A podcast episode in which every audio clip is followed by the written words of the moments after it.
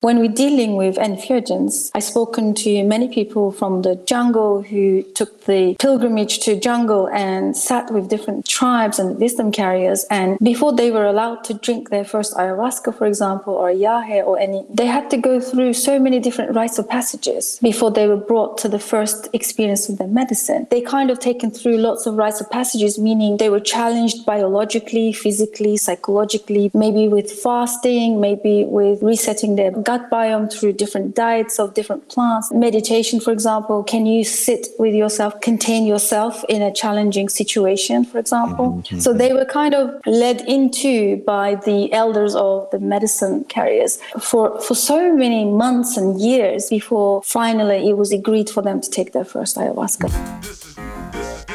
The amazing thing about the mushrooms is that they speak they talk to you. They will answer questions, carry on conversations. Psilocybin just pulls up a chair on the porch and puts its feet up. Hey, hey, welcome back to another episode of Psilocybin Says. I'm Courtney Rose. And I forgot who I am, but I'm here. I'm here with you. Okay, I'll remind you. You're right. Eric. Oh, You're Eric that's Osborne. Right. That's right. Remember that episode about too many mushrooms? Just kidding. Right. You're getting ready to listen to an incredible interview, I believe, with the wonderful Susan Gooner, who is the host of Psychedelic Conversations podcast and the founder of Reset Microdosing over in the UK. She's also a licensed psychotherapist. She has some really interesting per- perspectives on psychedelics. I particularly appreciate her uh, thoughts around harm reduction and integration. Courtney didn't get to be a part of this interview. Yeah, I was pretty bummed I didn't get to speak with Susan. She sounds like a really awesome person uh, who's doing a lot of great work. But I'm excited to listen to the episode later. And the good thing is, she wants to have you on her podcast. Woo, so woo. there's that. I was also on her show as well. If you want to go check that out, Psychedelic Conversations. Uh, talked about some, you know, weird stuff. Imagine that. And, uh, but it was a really good conversation. Flowed really well. She's a great conversationalist and she's got some excellent, uh, interviewees on her show. I think she's up in the 70s number mm-hmm. of episodes. So go check it out. Subscribe to our show, subscribe to her show, subscribe mm-hmm. to all the psychedelic shows. well, yeah. not all of them. There's Come on. They're not all for everybody, but yeah. if you want to find Susan's show, we're going to link it in the show notes. Everything about Susan you will find down below. So if you're not watching this on YouTube, uh, you can see Eric and Susan's facial expressions, dynamic movements on YouTube. Uh, and if you're watching there, please do comment and let us know what you think of the episode. Thanks as always for listening, and we'll see you on the other side of the mushroom. Yeah, enjoy. All right, Susan, welcome to Psilocybin Says. Hello. Thank you so much for having me. It's a pleasure. Yeah, I really enjoyed our conversation on your show. I encourage all of our listeners to go check that out and uh, I'm eager to hear about your experiences, particularly with these conversations. You know, I went through your uh, library of of interviewees, and you've really interviewed a lot of really interesting people. So I am uh, grateful to be amongst the ranks. Mm, thank you so much for joining me as well. I think it was one of the most enjoyable and uh, free flowing conversation because uh, I'm keen to interview a lot of people that are in the field, hands on um, communing with these medicines and working and guiding people. So I found that more interesting um, than the uh, you know any other model. So that's kind of me- where my passion is, and that's why I love when people come in from a background of a lot of experience in the field. Mm-hmm, so, mm-hmm. what how what kind of inspired you to start the podcast? Just a general interest, or did was there some spark that ignited that set it off? Yeah, of course. Um, so when I did my foundational medicine work um, eight years ago now, I remember uh, collaborating with a native medicine carrier, and I quickly uh, started observing how different the uh, approach to the medicine they had, and that kind of sparked my interest. How how each culture and uh, you know there's there's so many ways of approaching the medicine and i realized there's more than one way to work with the medicine and i thought that would be a great starting point of talking to as many people as possible who are in the field, who have their own experience and their own unique approaches, to just give the world a different view. Because there's there is a, as you know, mainstream has kind of quite a few models that are being pushed into the mainstream and and but that's just scratching the surface there's so much. You know that's just the tip of the iceberg. And that was kind of the inspiration i wanted to bring to the world if they feel resonated and you know if they can just listen. And it's just a different perspective from different people. So that's how uh, it all started. I love that. There's such such a need for varied perspectives, and and one of the things I was really curious about as I was going through that list and listening to some of your episodes is talking with leaders from so many different approaches. Is there any kind of um, kind of consistent message or what is the common thread maybe that you're finding through these conversations if any yeah there is one actually that's kind of developing uh, one is which that um, most people who have a field experience for many, many years, they realize very quickly that psychedelic work can't be put in a small container like the scientific model.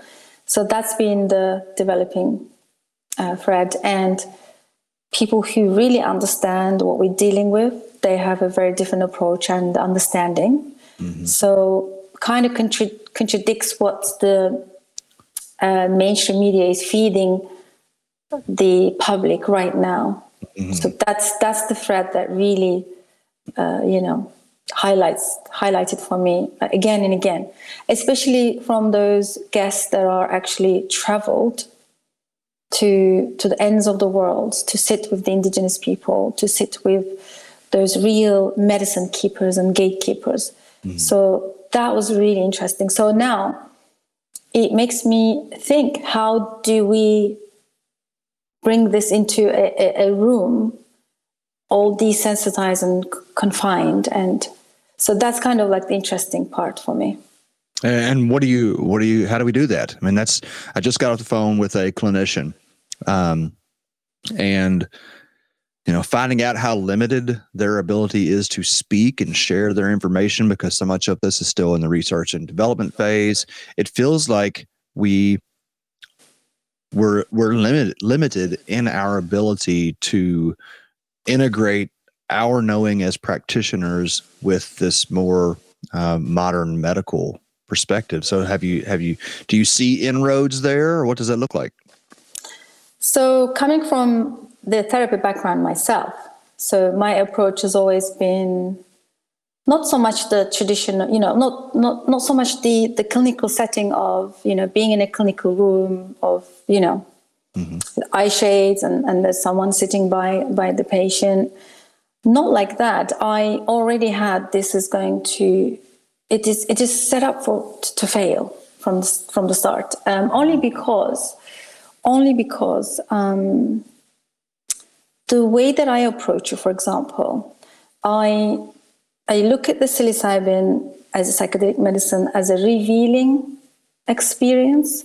So what does that look like? I mean, if if the clinician or the person facilitating this experience, if they don't understand it, mm-hmm. um, since the since the psychedelic entheogens, let's say, they communicate to us in very symbolic and metaphorical ways. Mm-hmm. So, and it cannot be translated or interpreted in that direct, literal way. So, the if you look at the indigenous shamans or the indigenous uh, medicine facilitators, they they understand these symbolic and metaphorical messaging or communication, and they have a different way of bringing it to the person who's experiencing them.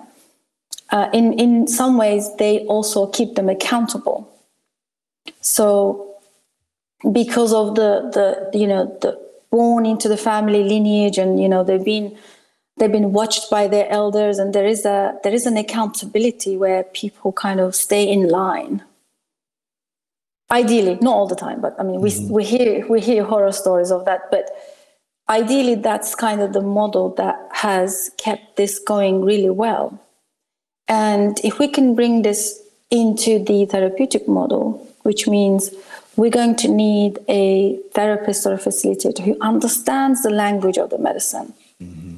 and then help translate or interpret it for the patient or the client or the participant in a way that they can integrate and understand. Because if there is no understanding and these big metaphorical, biblical experiences uh, left unintegrated can become the biggest uh, despair and disorientation. so, yeah. yeah. Yeah, and of course, the way to get a deeper understanding of how psychedelics work is to read more books and um, more research papers. I'm being facetious, obviously. It's the, it's the, experience, right? And and I it's think the experience, yeah. Which, which is, God, it's amazing to me how much pushback I have gotten in medical and therapeutic communities, and I see this not just with myself. I see these conversations in LinkedIn, which is where we connected, um, and other platforms where, when it's presented that a practitioner should have many years of experience before they're administering to the public and whatnot, um, there's a lot of pushback against that. And I, yeah, what do you what do you mm. think is behind that? And just real quick to say before we go on, obviously Courtney couldn't join us today because uh, a lot of work that she had to do. But I'm going to be drinking one of her incredible smoothies while we talk here, so don't take offense. Uh, and she is she is with us in a way. So, but yeah, what's okay. the pushback? What's the origin of that pushback? Mm, enjoy the smoothie, by the way. and sending love to Courtney. Hope to hope to have her on on the psychedelic conversation. Yeah. Yes, I'm very eager for you all to meet. I think mm. you would get on fabulously. So amazing. So the pushback, um, probably because we don't have time. Probably because mm. there's a um, real panic around the time of how to bring this as quick as possible. Mm-hmm. Um, just because you know, as you know, with the pandemic and all kinds of different things are happening in the in the world, kind of like bringing up a lot of trauma in people, mm-hmm. uh, inducing a lot of anxiety. I mean, as you know, these are these symptoms are not something that just born out of the pandemic because we're living it's like our world has changed we're living in a post-pandemic era which is very different than pre pandemic. So I think we need a lot more elders, uh, people like wisdom carriers can speak to this more often. People need guidance in these kind of transitions, which we don't have. In in the Western model, we don't have these elders, the, the people that you go to for cons- you know to consult them or to you know sh- how they share wisdom and guide people. Like if you look at the tribal human uh, wiring, there's always these elders, leaders, some people ushering them into these uh, uncertainty and, and some of these uh, conflicting transitional times, right? So, unfortunately, in the West, we don't have this. People are very alone, they don't have connections, they're suffering alone in their homes. So, the suicide rate is going up by the minute. Um, anxiety is like off the charts. And and just to say that this is not because it's happened during the pandemic it was already there.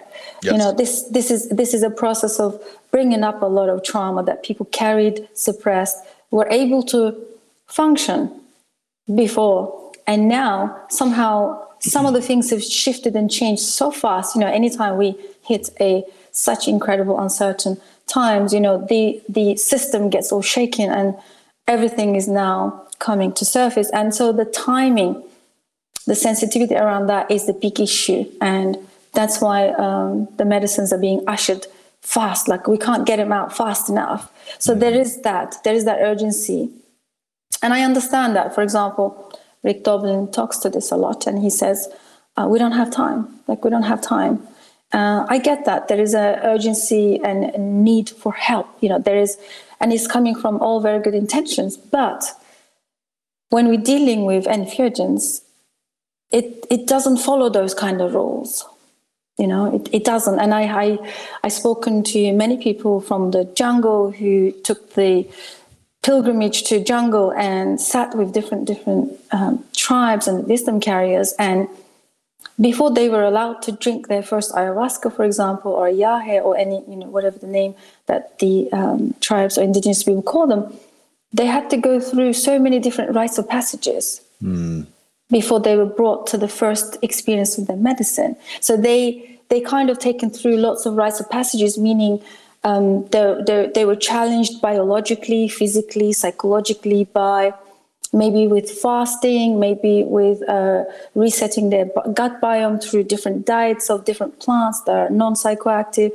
Uh, meditation, for example, can you sit with yourself, contain your contain yourself in a challenging situation, for example? Mm-hmm. Mm-hmm. So they were kind of led into by the elders of the the medicine you know carriers for for so many months and years before finally it was agreed for them to take their first ayahuasca mm-hmm. so that's a very different approach mm-hmm. and and there's a reason why because when such you know ineffable experiences just kind of found you if you if you cannot contain yourself in your in this body, then you're going to want someone to like you're going to um, cause havoc. You're going to cause you, you're going to want someone to maybe pin you down, not exactly, mm-hmm. but do, do, you know what I mean? Hold your hand, mm-hmm. or I mean, we've seen this happen. We've mm-hmm. seen this happen in in the retreats that I I took part in, and we've seen people running around in, in all kinds of ways and uh, because the, the logic goes out the window. The uh, you know everybody turns into this pre. Um, Ken Wilber says you know the pre. Uh, uh, what's the word he uses? The um, it's almost like they become infants. You mm-hmm. know, they become these toddlers running around, right? So, but a trained body, a trained nervous system, then will be able to contain the, the, the vastness and the hugeness of this experience. Mm. So that's the that's the initial training. So how do we help people build that you know that such capacity then to contain themselves? I'm not saying contain the experience, contain themselves during right. the experience. So there's a fine line there, and a lot of the facilitators don't understand this. You know. Yeah. God, that is yes, yes, yes. I, it goes back to um, kind of for me, oh, there's so much here that I'd like to unpack, and um, you know, I think that it's people see individuals like us and don't understand the history that we have with the medicine. And it's very easy to think, well, there's that person doing it, so I can do it too. But they don't they don't know the thousands of hours that have been spent in learning to contain your your system like that. And and that's why when I am, you know, we we're training people um probably at a faster pace than, you know, we would like obviously, but because that need is so high and individual healing is so high and one of the things that we're really working to do first and foremost is to train people to sit for themselves, sit with themselves. And why the most important rule. You know, I've often joked that my only rule is don't leave. Because as time has gone on, and I found myself in these terrifying situations where I'm tempted to drive myself to the hospital or run screaming into the night, you know, um, that that knowledge that if we can, if we just stay there, if we stay put, if we just dig in and get through this thing, that we're going to come out so much better afterwards. But, you know, like you said, training that nervous system when you are faced with imminent death, we're we're not accustomed to to running into it, to facing it. You know, we try to run the other way. And so it takes such a long time and so many experiences to be able to yeah train that into yourself.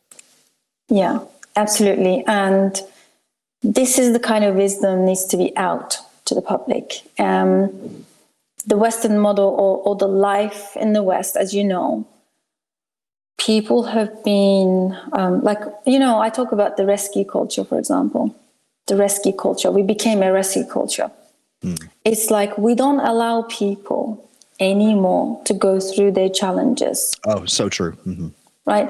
Um, there are, because of, you know, there are so many technicians, physicians, doctors, all kinds of people, psychotherapists, like just end of the phone. And somehow people just cannot be with their challenging um, states. And mm-hmm. it's almost like continued outsourcing, outsourcing, outsourcing to a friend, to a doctor, to a therapist, to someone, to something. Just get me out of the state. Let me go to a drum bath. Let me go to sound sound bath. Let me go to this. I don't know all kinds of circles, healing circles. Anything but just to be with this. I can't. So I will just spend all of my energy doing all kinds of things, but to be with it. So there is a real need to train the mind or the, the mindset of the the modern lifestyle that we've accustomed to thinking that we can just take two pills and get rid of the headache. Right. And that's yeah. uh, how how we're seeing psychedelics still being presented. And and if there is one kind of risk to public safety around psychedelics i feel like it is treating them as a panacea or as a typical western medicine that you have you know you take the medicine and then you have this result when as you obviously know it it, it it's years unfolding. A single experience yeah. is is years in the unfolding. Yes. Can you can you talk about some of your personal experience though? Uh, what is is psilocybin is ayahuasca what is your uh, medicine of choice so to speak? Yeah, yeah. So um, I there is a saying. I don't know if you know, Eric. There is a saying that the deeper the wounds, the the, the tougher the medicine you go for. Like mm. when I interview, for example, facilitators of, for example, 5-MeO, Bufo, Alvarius, so I'm like, wow, like what story do you carry in order to facilitate? you know, as you know, the 5-MeO Bufo is known to be the most powerful of all. Mm-hmm. So there is curiosity always uh, sparks in me. Hmm. What took you to come, uh, let alone work with Bufo, but to facilitate is a whole nother level. Um, it's a little bit like that, my story. So my uh, medicine of choice in the beginning was ayahuasca. So I did work with ayahuasca for a very long time. And then San Pedro, then then mushroom. So it's kind of like, you know how also, which I don't agree. Um, people say, "Oh, you should always go with mushrooms first before you do the ayahuasca." You know, there is this higher. They they kind of put all these medicine hierarchical levels. I don't know mm-hmm. if if you agree or not, but in my personal experience, there is no such a thing. Right. All medicines can be very powerful in in its own. It is not so much the medicine, but it's the the container that the medicine is interacting with, container being us, the body, the person, uh, depending where we are and how much work we have done and what capacity, the, the nervous system capacity we have, uh, psychological capacity, and all of these, you know, put in perspective, the medicine will interact with you at that level. So we can't be saying um, start with mushrooms because they're gentle. Not really, because I had my most intense experience with mushrooms. So, mm-hmm. if anything, mm-hmm. so yeah, my choice of medicine was ayahuasca, and at the time I was training as a psychologist and a therapist as well, and. Uh, luckily, I had a lot of information around the somatic therapy, working with the body and the meditation practices, the mindfulness, I was trying to find like a bridge between how this one informed the other, how do we bring this together. Around that time, I discovered Peter Levine, the somatic experiencing founder, and I realized how the trauma and the wounding was stuck in the body and carried in the body. Not exactly the wounding, but the memories, how the body responded in the moment of that trauma was carried on a cellular level in the body. And it was really obvious for me in my ayahuasca experience that I was brought back there again and again and again physically. So that understanding changed everything for me. And that's where I started. My God, if we can just help people to get to a really good place in their system for example, if someone is suffering from uh, anxiety, PTSD, complex PTSD, for example, mm-hmm. they cannot contain themselves in a body. They are not there in the first place. So it's if we can just understand these nuances when people come to medicine in the screening process, and you'll know that you're dealing with hypersensitive person and that they are not going to be able to contain themselves when they are brought back to the memories of the initial trauma. So that trauma informed perspective changes from the experience itself, how person receives it, and the whole integration sessions after the whole thing changes with that understanding alone. So that's how I kind of did my own work alongside learning and making sense of it, bringing all kinds of therapy models, also the indigenous wisdom. How can we, you know, bring put a you know, bridge? For example, one of my favorite uh, stories I tell with our community is how the native medicine carrier that I worked with, she was like um, she would she would say uh, she would use a language, for example, exorcism. Mm-hmm. So she would say, like during a ceremony, she would say, "Oh, we're going to exorcise, exorcise this entity that you're carrying inside." For me, that was, "Oh wow," she means this person is carrying a very deep wounding and trauma. Mm. And that's what they are sensing, and that's the language they're using. But uh, it was very quickly um, revealed to me that someone who comes from the Western model of living the life and they have no idea of, of these kind of understanding and perspective of the, the natives, and that could freak someone out. If you go up to somebody who's never done the medicine and they have a very shaky religious beliefs or or spiritual beliefs, for example, the, the, the entity, the otherworldly stuff, for example.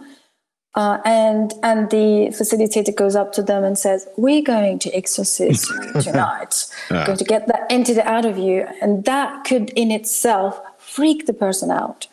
Uh, mm-hmm. Uh, and and that session can become the biggest, um, you know, nightmare mm-hmm. for months. For months. So right, so, re-traumatizing. So, Exactly. So there is there is a whole lot of nuanced details around these how to approach these big, you know, ineffable experiences in what model, in what sense, and and can we bring the Western, the language, the indigenous, and the spiritual? Can we merge them? Can we create bridges?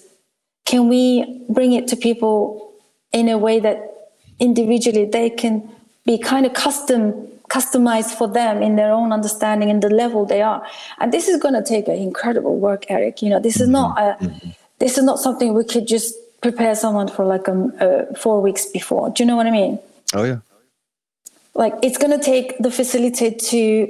It's going to take a facilitator that really knows their ground and understands the different languages, the perspectives, world views, cultures. Like for example people of color, you know, uh, people uh, like um, nations that come from a really deep oppression or oppression, you know, history of oppression, for example, your approach has to be very different to them. Mm-hmm. They cannot be put in the same same circle as another person who is just coming in there for different needs and intents, which again they can, but it's going to require that level of a experienced facilitator to contain all at once. So right. there's lots of different nuances and details in this. Yeah. So true. So true. That the the language barriers seem to be one of the most challenging as we're particularly working with diverse demographics because every individual is a is an individual worldview and has their own lexicon and linguistic system that they use to describe the world that they're in. And so to be able to adapt is one of the most another really important skill in a facilitator uh, from person to person you know and experiencing in the group circles one of the uh, most enjoyable and challenging aspects is that you know one one period you're sitting there with an individual who is going through their process and their personal history and their uh, kind of um, you know worldview and also their immediate expression that they're in. And then you may be called to go to someone else immediately who is in a completely different place. And as a facilitator you have to be able to effectively shift from moment to moment and then to be able to kind of recover yourself and integrate that experience yourself. I think that's we're going to see a real need for um, integration support therapy, if you want to call it that, for practitioners as they be, get more and more exposed to this, um, you know, energy flying all over the place or secondary trauma. Uh, do you, do you so in your work as a facilitator? And I know well, hold on. I want to put a pin in that because I don't want to get too far off of your personal experiences. Let's move into psilocybin. You said ayahuasca is where you started, um, mm-hmm. but you mm-hmm. also said that psilocybin was one of your most challenging experiences, and this has always been. Um, uh, I, I, feel like something that is not well understood, even within the medicine, the you know psychedelic community. Let's say uh, that psilocybin is not necessarily gentle, and ayahuasca is not necessarily uh, always hard either. You know, so to try to box this stuff in is just really ineffective. So maybe if you could draw on some of your psilocybin experiences as a basis of comparison for us. Are you looking for a community that allows you to authentically express and explore what it means to be human? One that honors the divinity within you and all life? Then Psanctuary may be just the community you have been looking for. Psanctuary is a faith based organization centered around the sacrament of sacred mushrooms for spiritual exploration and personal development. You are invited to become a member and commune with us. Join us for a Sunday Zoom service or a weekend sacred mushroom retreat in the beautiful Kentucky countryside. Visit psanctuary.org to become a member and find more information. Yeah, yeah, absolutely. Uh, that's a great question, actually. Yeah, and um, just want to highlight that again and again. Um, even with doses, for example, I get a lot of questions about what would you call a high dose or what is the average high dose? I'm like, but it's not dose dependent. right. This is my answer. And they're like, what do you mean? But I read so and so paper said three grams or five. I'm like, mm because I've seen somebody, I've seen someone really having this full blown psychosis on just 1.5. Yep. And then I've seen I've seen others not even feeling anything at five. So Mm-hmm. So we can't box them up. So for sure, and and ayahuasca isn't necessarily tough, mm-hmm. and isn't and it isn't necessarily female, mm-hmm. and San mm-hmm. Pedro isn't necessarily you know male. Right. Um, it's interesting, right? It's mm-hmm. it's just it's just insane to me how we try to sense make of all this, but we're just making it right and then we make more mess of it. Right? yeah.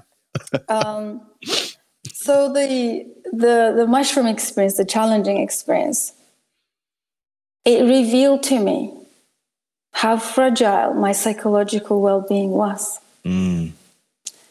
And it did this through taking me to the edges of my psyche it's almost like uh, to a point where I was holding on to my dear life on a thread. Mm-hmm. And that is a revealing experience. So if I didn't understand, so that's the education part. Like we need to speak more of this, that these medicines are revealing rather not something external coming in, but it's like internal being mm. revealed, highlighted. Yes. So yes in that experience, I could easily say lots of different things to distract myself and say, oh, you know, there's also stories like, oh, there was um because of this so and so person, they they brought in some entity so that we all now the whole ceremony is messed up. But no. It was more like a very grounded understanding of wow, it's literally doing this almost purposely to show me how fragile my psychology is at that time. That was like the biggest breakthrough I had, but it came with a very strong, like it, it demanded, you know, to contain myself in that way that I did that allowed me to have the breakthrough. So I could have easily create a whole chaos and ask the facilitator to come and hold my hand or distract myself from that thing that the medicine was trying to show me. Make it about the person over there or the oh the facilitator. Like, you know, I get these stories as well sometimes when people have a challenging experience, they say, oh, the facilitator wasn't experienced enough. so the container wasn't held safe enough. Right. So therefore, there's these energies are flying around. I'm like, hang on a minute. Have you ever thought that maybe you just can't contain yourself because it was mm. so challenging? How about just accepting that it was really challenging for you? It's mm. okay. It's mm. okay to be vulnerable about that you know? So that oh, was God, my yeah. yeah that was my experience of the realization how fragile my psychology and that also you know psychedelics they don't heal us in a sense but they just show us where to start right? Mm, mm-hmm. where to start. So that was my this is where i start. God I, I feel like you and i could have lots of conversations. Um, my general sense is that you are one of the most experienced uh, facilitators that I have spoken with. Um, yeah, no, it's a it's an it's an energy and it's a wisdom that's present in your knowing that we don't know, you know, and so that's where I found myself in recent years a, a challenge when people ask me these questions that they're like the answer is always just kind of like you know and people want people want we want answers. We want to know like what's going to happen when i do this and there's just there's just no way to tell and you just have to dive in yourself and keep going back at it because it will be as different as the as as many times as you approach it as different as it will be. Uh, but what in terms of your your spiritual understanding so you've spoken quite a bit about kind of the psychological perspective which i appreciate um, and that obviously is an important of lens to bring into all of this, but also, you know, the uh, more esoteric or that which we maybe don't has have as effective language for. Like, how do you understand and engage and communicate that side of this? Mm, yeah, that's a really great question. Probably this is the first time I'll be speaking to it because somehow I've been very private with that side of my life, the spiritual side, because I always had this inkling that the spiritual side is a very intimate, it's that private connection, and it's almost like very unique that it's hard to explain, to put the words into that. Um, for that reason, I always try and avoid going to the spiritual direction, and also because um, I don't agree with the the current the spiritualization of the psychedelic medicines as well. I don't like the way it's heading.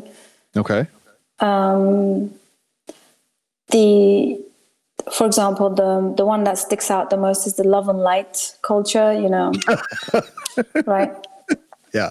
It's all about the healing, and we're all one. But then the sound baths and the drum circles. Yeah, yeah, but obviously we're not because you know. So, so for me, uh, to be honest, Eric, the, the spiritual aspect for me, um, paradoxically, has always been about: Can I be a good person in my life? Can I become a shelter, a container, a safe home for those that I love? That's spirituality for me. Mm can I be a good person for the planet, for the communities? Um, can I be super conscious of what I say, what I do, my actions? That's a really hard work. You know, being conscious of all this all the time, it's exhausting. Mm. And I tie the spirituality to the mundane, which is really different than the esoteric understanding of the other realms or the dimensions. I mean, Stan Grof is one of the guys that I really um, digged into his spiritual emergency books and some of his, uh, you know, textbooks and some of these concepts that he shares. And I know that he brings a lot of like a metaphorical, symbolic, like um, all kinds of different conversations to, to table. But somehow for me, it's always about there is this anchor that I use.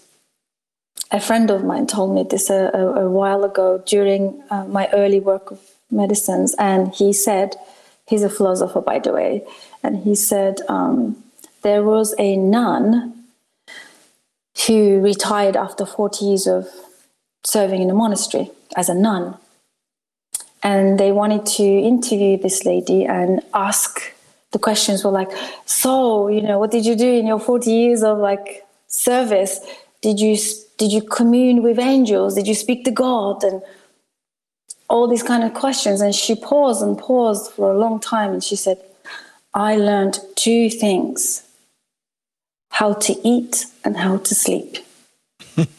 was very different than what they expected. So it's kind of like my spiritual understanding ties into integrating myself in the mundane more so than away, like more grounding rather than ascending, if that makes sense. No, absolutely. Excuse me. Excuse me. No, absolutely. Yesterday I did a lot of uh, yard work and it is always so profound to me how spiritual digging dirt is it is it is one of the most spiritual things. And i've uh, i've said even as a mushroom grower you know ultimately i'm a dirt maker. That's what we're that's what we're doing i, I just want to make good dirt and i want my body to be good dirt. So yes that grounding which is what i think makes for a really good facilitator as well right? Because when all the balloons are out floating in the ether somebody's got to be there holding it all to the ground. Yeah. Yeah. Absolutely. There's I want to tell you one one example. For example, um in so even you know it's easy to spiritualize all all the experiences of the entheogenic medicines, right? Um rightly so because, you know, not denying that piece, but mm-hmm. I feel like what's been perpetuated in those circles is quite dangerous right now. It's like um, one of my online mentors, for example, Caroline Myss. She's like a spiritual mentor, and she's been at this for like 40 years. Um, for example, she's really against this quick uh, access to the esoteric, mm-hmm. the spiritual. Mm-hmm. Um, she talks about like she gives she gives examples of how in the past, for example, you would need a mentor, mm-hmm. somebody who's already been through the path. And then you would, you know, go to places and initially you would cook and clean, sweep the floor before you're allowed to ask the question, Who am I? For example. Mm-hmm. Uh, somehow, because of the quick access to medicines right now, again, coming back to the container, if this container isn't ready, accessing to an experience, metaphorically, communing with the God is quite dangerous, actually. As a, as a wisdom, it's too quick, too soon, um, they can't digest it, and that then fuels the ego instead. Mm-hmm. In, in, instead of humbling the person, instead of bringing them and grounding them, it's actually, like you said, blowing them up more, and there's more like then this desire of ascending, ascending more and more, like let's all ascend and leave. What about our bodies? What about here? What about what about the 3D? Where are we going? Mm. We haven't we haven't even learned how to root. We haven't even learned how to ground and root and, and claim our space on planet Earth. We haven't even done that yet. We're just mm-hmm. such in infancy. Where are we going? We can't go now. So, so that's like a pre, you know, a premature wisdom mm-hmm. uh, that's been perpetuated in psychedelic medicine circles is actually quite dangerous. You've seen it probably. Mm-hmm, that mm-hmm. just feeds more of the ego desires of wanting to be something, something, anything but this this ordinary human, like anything extraordinary, but this ordinary human. There is this incredible denial wanting to be just an ordinary, simple person. And what you said about their digging dirt is accepting that. That's a, that's for me is what spiritual is. Mm-hmm. Mm-hmm. Yeah. so, do you think it's a uh, mm, that to say that psychedelics are always ego dissolving is that a uh, mm, is that is, is that untrue? Of course. that's, like, that's the other part of this that just drives me crazy is like this like rhetoric of I take mushrooms to dissolve my ego and then it just becomes a pissing contest of who took more mushrooms or who's more spiritually evolved, you know. Yeah. So how do we communicate this? What do what do we do when we live in a culture that is so focused on what's over there, right? Um, how do we help people to understand and, and these experiences you know because they are so expansive and they do help so many people um, but how do we help people kind of keep it grounded and understand that this is just a step in the process to just keep coming back to center keep coming back to center within yeah. the psychedelic community yeah so who that's the for me that's the community mm-hmm. so integration is the community. I believe in that so much. So, in itself, the community, having um, in your community, for example, I think the way the psychedelic kind of wants us to come back to that community model is so mm. evident in everything. Yes. yes. So, what does that mean for those that are listening, not really understanding the, the context here? Is in that community, you would have people who's walked the path before you. And then there'll be newcomers. And then you know there's different not in a hierarchical you know not that mm-hmm. i'm not talking about that. It's it's more of a family together. It's just that some people will have more wisdom more experience more hours with the medicine. Therefore they can then say hey like you said the accountability. Hey mm-hmm. Uh, after your first session with ayahuasca please don't tell me that medicine told you to serve ayahuasca tomorrow. like, like somebody needs to tell them. Yeah. Like, like somebody, and we need, and who can do that? If we are a rescue culture, mm-hmm. Mm-hmm. if we are too afraid of rejection, if let's say most of us in the medicine work haven't done our own work, and we still thrive on how the participants come to us. Uh, if we still are on this level where we want everyone to like us, mm-hmm. that's the disservice. Mm-hmm. So I always say we need sharp tongued mentors mm. who can keep the accountability in check, tell them as it is. Mm. Yes, you may be, yes, you may be a good facilitator capacity, you might have it, or you might you might be that special person, but wait there are other steps before we get there. So we need those kind of community members to keep those people accountable and facilitators as well. Like you, you know this. There's lots of people carrying before medicine in their pockets and they're just giving it out as if it's like you know nothing. And mm-hmm. so I don't know how we're going to tackle this issue. This is a really, really um, sensitive again conversation around how do we do this do we mm-hmm. create like a, a group of council where people are watching who's watching who for example Oh yeah, and that's that creates such a slippery slope as well because you have to ensure that those individuals are not of a hierarchical mind because yeah. you know even as you say this, you know more experienced facilitators people want to rank and it's very difficult when that is our format for you know our basis of comparison for almost everything is who's above and who's below. And to be able to bring this work you know on an equal playing field and help people understand that even the most experienced practitioner still has an enormous amount to learn. And it's much easier in the earlier stages to feel, to mistakenly feel that you have gained some authority and wisdom because of these initial experiences.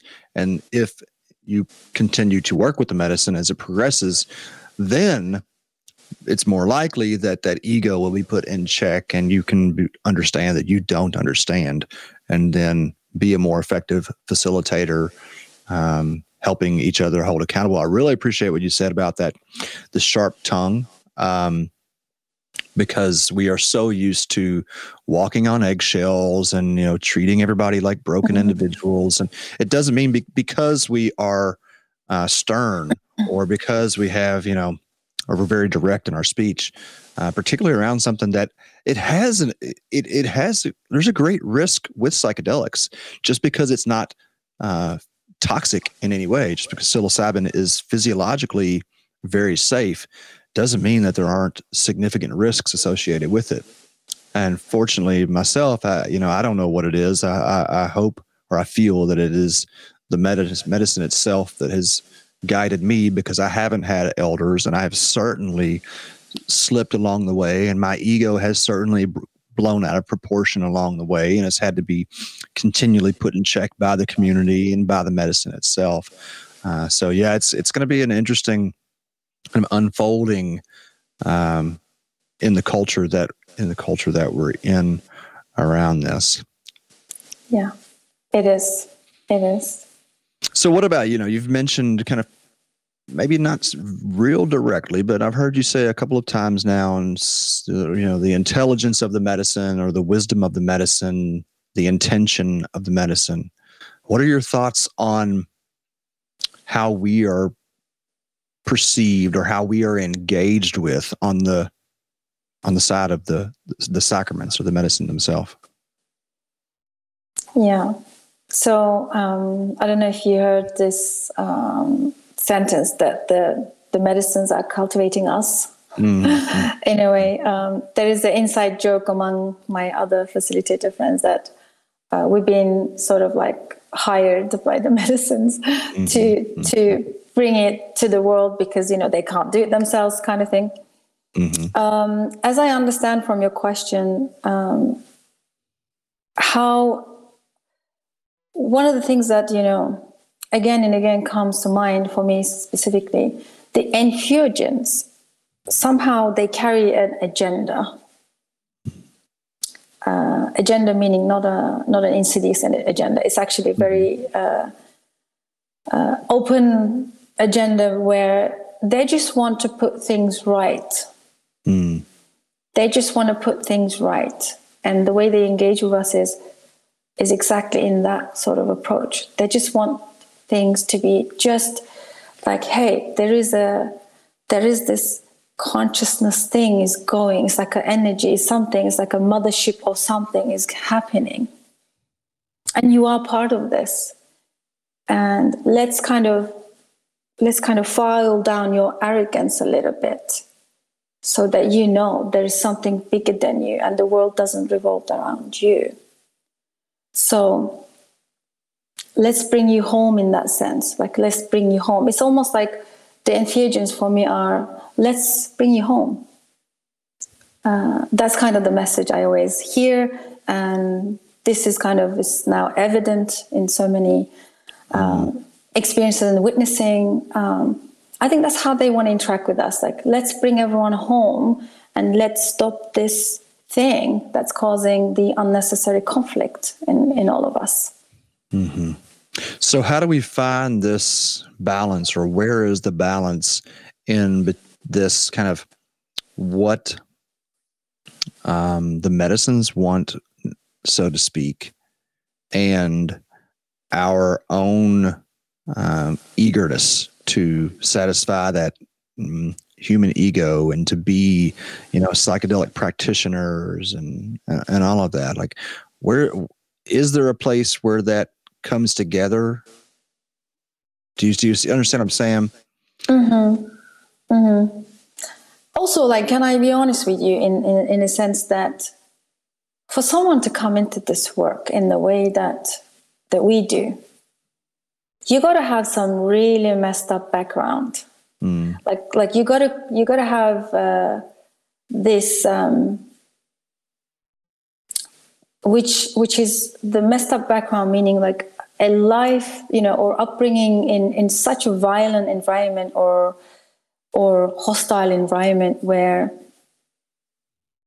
you know growing up you know all of these values and virtues are just being ripped away and and and a lot of the people that come to the medicine work usually they don't know it at the time but they realize after if guided well that oh my god i didn't have a home to start with mm. so mm. but then but then as the work evolves and unfolds and the person kind of gets stronger in themselves and their understanding and their expansiveness and all of that there is a switching point there's a switch that happens within them and in that switch all of the hostile upbringing and the volatile experiences and the trauma and the wounding suddenly becomes their greatest gift. Mm-hmm.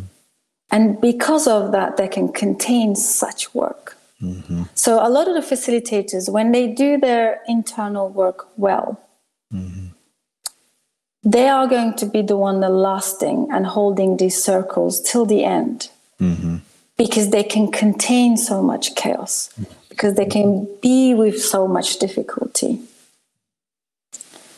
Those, it's almost like as this thing is unfolding, the psychedelic renaissance, and things are happening, at the end, those are the facilitators going to stand there still, not crumbling. Mm-hmm. Because just because they made that switch where they now turned all of that struggle, the challenge, into a gift of containing all of that chaos. Mm. For example, like my upbringing, I, from a very infancy, early age, I was in the care of a grandmother who suffered from complex PTSD and all host of other mental issues that is unknown because it was a taboo and a stigma back then. And so I was trained by her unintentionally. Mm-hmm. So all of that chaos that I had to contain as a kid is the same scene in a psychedelic ceremony. Mm-hmm. All that chaos that you can contain. It's, it's almost like I know this place. Mm-hmm. I, I, I na- yeah, I navigate this place really well. Mm-hmm. So that's kind of the uh, my understanding that those are the facilitators are going to stand through this um, challenging time and really, you know, again, you know, like I said, um, a lot of people won't do this otherwise, you know, like who does this, right? It's, it's crazy. it's crazy to think like the, the level of intensity that you, you ask to be with. Mm-hmm. That it could it could push you to to to the ends of your psyche that it's it's hard. It's hard to contain all of that. And, and then you question yourself like why am i doing this every single time? So that's kind of like an indication of, of, of, of for me that's a green light. If someone's continually questioning themselves every time that's that's healthy.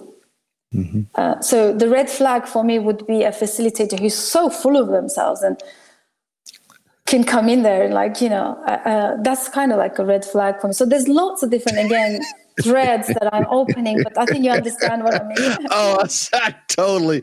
Uh, and and I think that is in a kind of a roundabout way comes to this question of the intersect of um you know the intention of the medicine and uh, kind of the the the ego that we are that that is being brought into the conversation around psychedelics is that eventually we will see that those among us who are the most wounded are the greatest healers. And we you know we have this tendency to kind of um, glamorize the you know the the the medical world the person who can come in and like you say rescue save the day with their instruments and their tools when it is our own fortitude that is is really the tool that we have to bring into the situation.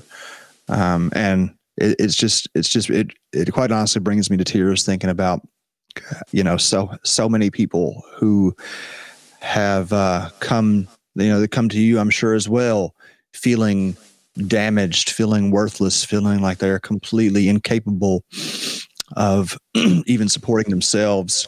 And through patience and practice with these medicines, find out that they are not only capable of and have been supporting themselves, but they're capable of of so much more.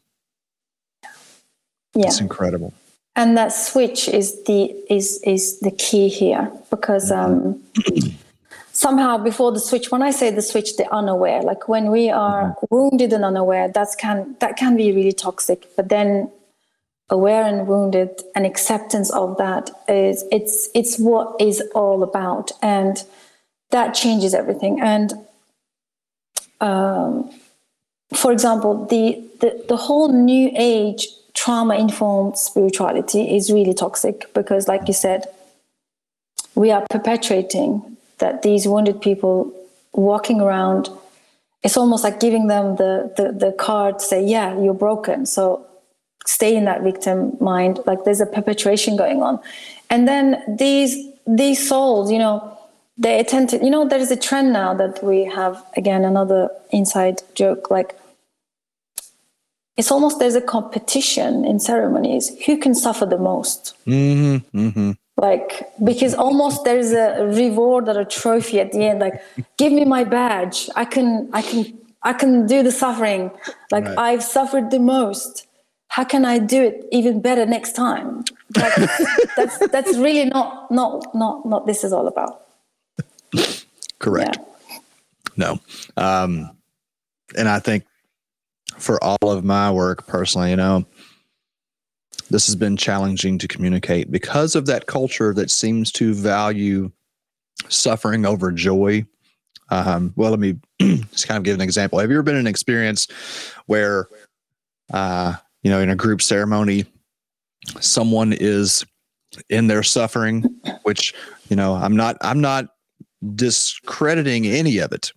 All experiences are welcome and valid. All experiences. But oftentimes those who are in suffering mode um, are almost offended by someone in joyful mode, right? And we don't, it seems that we don't value joy as much as we value suffering. But just like the traumatic experiences that we go through in life are, I believe, um, you know, consciousness attempting to bring us to our state of being healers, suffering is intended to bring us to joy. And I know it can be really hard to see that when you're in the midst of suffering, and there is this switch that has to flip eventually. Um, but it's it's always been interesting to me how we seem to value tears over laughter when laughter and joy is is what we're actually all coming to the medicine for in the long run. Exactly. And this is so amazing that you bring this up because i have a story to tell about this. So in one of my ayahuasca sessions um, as usual i got ready. I was like yes ready. This time i will go into this underworld slay the dragons whatever you know i'm ready. Like this time i'm ready like no one else. Like I'm really ready. And then an hour into the medicine, there's this almost like joyful laughter, like, what do you mean you want to go and slay the dragons in the underworld? All that. Like, what is that about? Like, stop kidding yourself. That's your home. You live there. Mm. That's your mm. template. Mm. That is your template. You live there. You you run the dragons. You employ everyone right? So you're you're the boss of the underworld. So stop kidding yourself that this is your darkness, your shadow, that you got to go in and do some crazy suffering and slay the dragons. No, your darkness is joy, mm. which is not in your template. Which is not in your template is your darkness. Mm. And that could be joy. Mm. That's your work. And I was like, How dare you? How dare you? How dare you? Where is my dragon? I want to slay it. Or demons. I don't know. Like demons. I want to slay it. and yeah, yeah. Incredible insight. Incredible insight. Because don't forget, people who are seeking out the medicine, they carry a template of how can I suffer the best? Mm-hmm. Because the template is sadness. Feelings of doom, despair, anxious. Those are the lost people who somehow cannot claim their place on this mm-hmm. planet. They cannot root, they cannot grow, they cannot ground. Those are going to come to the medicine. So that's, you know, it's, it's, um, there is a theme, people that are coming into this medicine that carry the same template. That's why now it's become a competition of who can do the suffering better than all of the you know circle who you know who's in the circle. So there is a almost like perpetuation of more of that. Instead, a sharp-tongued facilitator would come up and say, "Hey, stop it! This is not what we're doing. This is you know we're here to eventually have that switch in our template and learn to be in joy and accept it, welcome it. Uh, it's it's the darkness, so it's it's unfamiliar. So just because uh, you know we have these concepts around the shadow, the darkness, nobody even stops to think that joy could be your darkness, mm-hmm. Mm-hmm. right? So there needs to be circles of these conversations happening to give people that insight so that we can stop this competition who can suffer best right? So mm-hmm. we need to move away from that eventually like you said eventually. Obviously mm-hmm. we welcome the suffering in the beginning because as we said the medicines are revealing experiences. So obviously they're going to reveal everything that's carried in their template. At first there's a there's steps there's a there's a whole process to it. There's unfolding to it. So but at some stage this needs to stop you know? Yeah. Ayahuasca actually was the one that i feel like in many ways really helped me get over that threshold. Um, i've always found great joy in well you know joy has been accessible in many mushroom, mushroom trips. Um, and I've only had two ayahuasca experiences, and both of them were, you know, relatively mild. Uh, I'm pretty accustomed to purging. I purge quite a bit with mushrooms anyway, so I just embraced that. But um, ayahuasca showed me that I had basically been spending my life mourning the life that could have been rather than celebrating the life that was and it was a a major switch flipper for me, despite not being that powerful of an experience. And I'm curious how have you integrated that shadow of joy into your life? Where where are you in that journey? Because I'm still working to integrate that on a daily basis. Mm. Oh yeah, this is such a great question. So around the time I had a really I had an advantage of having a really um, informed therapist friend. And I remember um, he used to keep me accountable for things like, what did you do for yourself this weekend or whatever? Like, uh, do you ever go out for a meal just to enjoy it for the sake of it? Do you do things like outings? Like, I'm like, no, why would I? Like, no, why would I do that? And then at, at some point, he was like, I'm going to keep you accountable and I'm going to ask you to do something joyful every week because we are repatterning your mm. your behavior.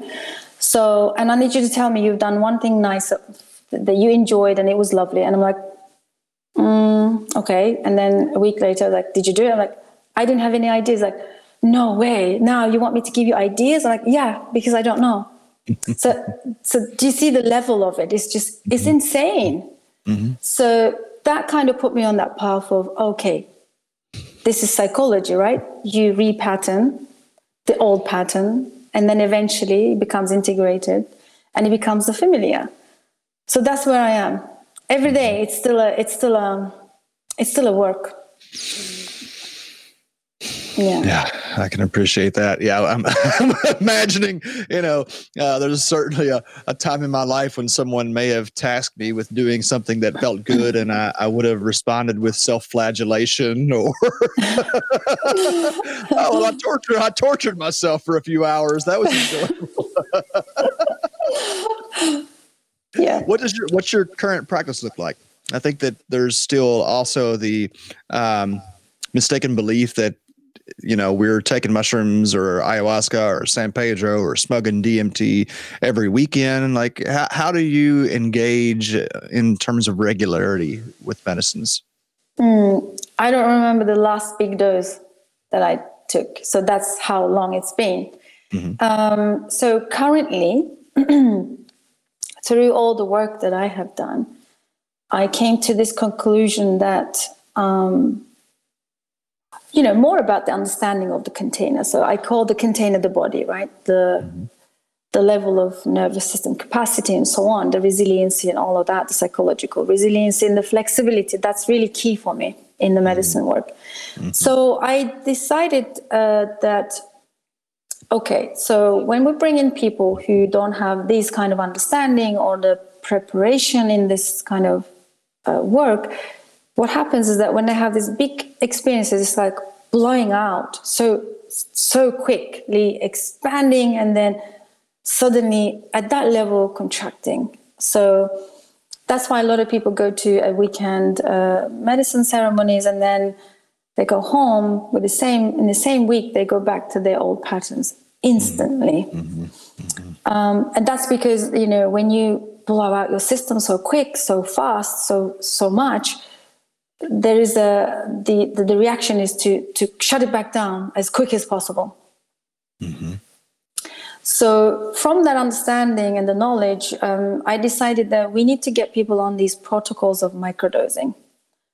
Um, we need to get them on understanding the microdosing because for me, microdosing has changed and shifted a lot of things about how we need to bring these models into the Western world because the indigenous people get this. They they grow up in these kind of ways in which they understand the medicine. They you know it, it's a thing in their lives. So they have the community. So they don't need integration. If you look at the you know a lot of the native people use as medicine they don't they don't talk about integration. It's it's a western thing mm-hmm. right?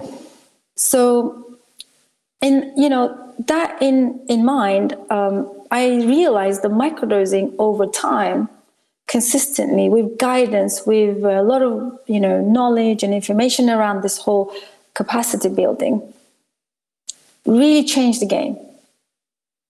And through those experiences, now I recommend everyone to go through these microdosing experiences, protocols at least, in their own way, in their own time, with a guide, because the, the microdosing, you're still taking a tiny dose of the same big spirit, the intelligence. So there are times I've seen people really going into deep trauma work with microdosing. So that's possible. Mm-hmm. So the guidance is is utmost important.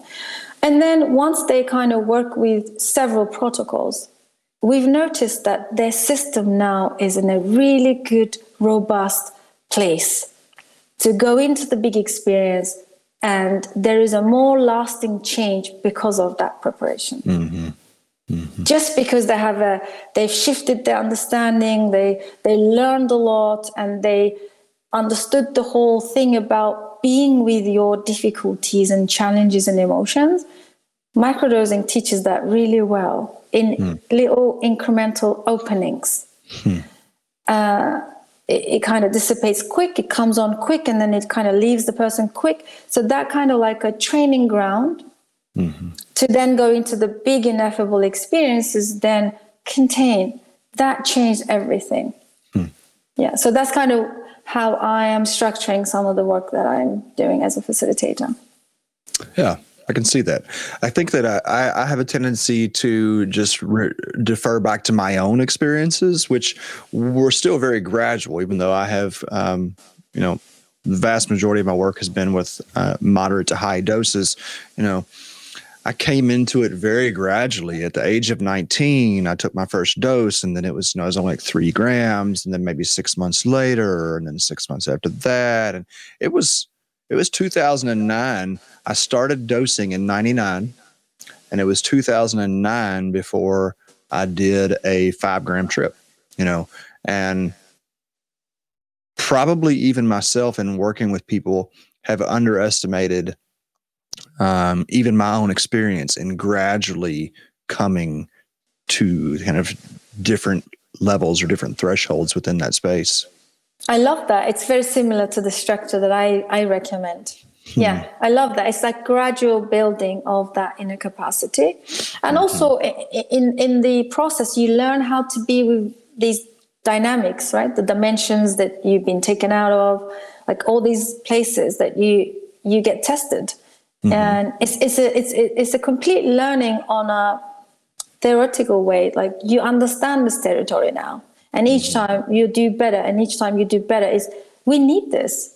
Mm-hmm. We need this. This is a lovely Western model, uh, as opposed to the you know uh, indigenous way of usage. But um, yeah, so that's very lovely, like you said, uh, gradually building that capacity. For me, it's all about contain the person. Can they contain themselves mm-hmm. without relying too much on others mm-hmm. in their experience? Because that what repatterns them and changes them. It's a bit like um, that shift came to me. I remember when I was practicing yoga with a teacher, with a facilitator of uh, some time, and somehow she was so intuitive that she kept asking me or guiding me into these poses that really was challenging. Uh, but she was really intuitive in, in terms of like, she would say things like woo woo things like that. Oh, I, I, I feel like your heart is so closed. So then she would ask me to do these heart opening poses, like asanas. I'm like, they were really challenging. Like mm-hmm. she knows she was onto something. Like I knew she was onto something. So she didn't practice yoga as a fitness regimen. She really did this in a spiritual perspective. And in one one of those poses, I actually fell on the ground and this breaking to sweat and tears. And she just went, get up and go back into pose now, like immediately. Mm. And I thought that was rude. But then I understood why. Because as I did that, I was able to now second time do a bit longer and then as she talked me through the longer you can hold this pose this challenging pose it's going to translate into your life next time you face a challenging moment in your life guess what you're going to bounce back quicker and i was like mm-hmm. oh wow like that was a great insight which we find the same in the medicine mm-hmm. Mm-hmm. yeah so Absolutely. so so yeah so that's kind of like how i bridge the two experiences. So the more challenging experiences, can you be with it? Can you gradually build your capacity?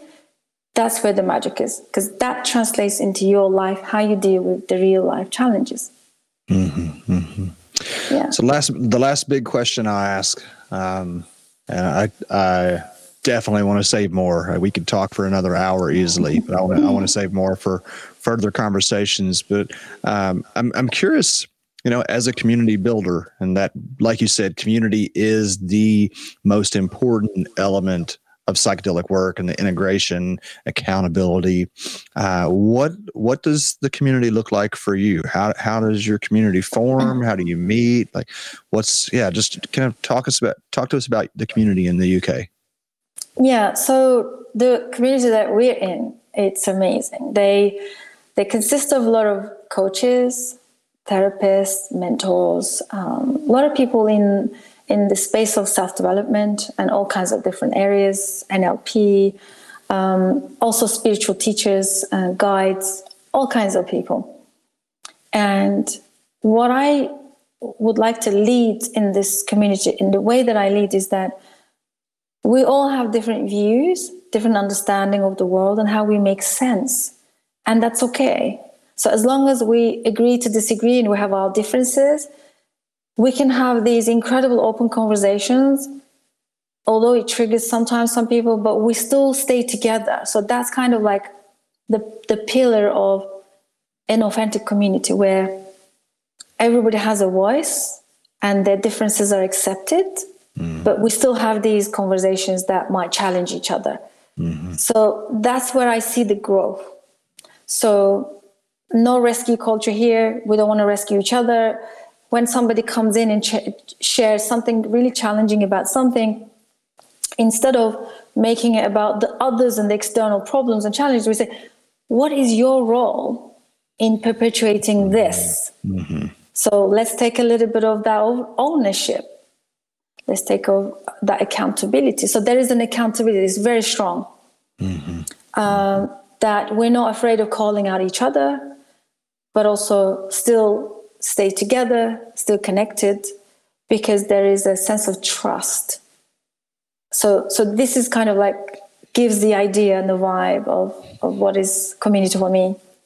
Beautiful. That's yeah, sounds very similar to what we're working to create or are creating and differentiating from kind of some of these other models that you've described in the rescue culture. You know, here in the States, that's hmm, I feel like it's pretty prevalent. I don't know. In the UK, is that is the whole like spiritual avoidance? Is that mm, indirectly? still mm-hmm. i think it's it's a pandemic of the world this is a real pandemic honestly mm. i think it's a global problem but um, mm. obviously as a culture and and as you know as you know uk are more reserved so they, they do this indirectly but it's still very prevalent as well mm-hmm. so yeah Americans are more outspoken about their uh, mm-hmm. spiritual bypassing. Oh wow, what a great conversation! It has flown by here. The time has, uh, so that tells me we are definitely due for another conversation down the road. Uh, before we part, though, would you please tell our listeners what is it that psilocybin says to you, Susan? Mm. Yeah. So the psilocybin says to me that the the template that we carry is not ours, it's learned. And there is a greater wisdom that connects everyone that we need to find that. And that's going to come through a conscious work or like a, a collective work together. Because the, for me, psilocybin is all about the community, the kinship, the togetherness. That's the agenda. Like, um, because that's what saves the planet and the people. That's when we end all the problems and the sickness and the, the you know the, the the pain and the suffering of people. For me, it's all about get yourself in check with the template that you carry, that which is not yours, and you meant to become aware of it. And these are the kind of conversations that I hear all the time. Yeah. Beautiful, beautiful. Well, I definitely feel the connection, uh, and I certainly appreciate your wisdom, as I'm sure our listeners and your community do as well. So, thank you so much for what you're doing. Um, it's yeah, sorely needed in the psychedelic community. Thank you so much, Eric. It's been a pleasure to meet you, to have these conversations. It's a it's a gift so thank you for all the work that you're doing together with Courtney. Really appreciate it.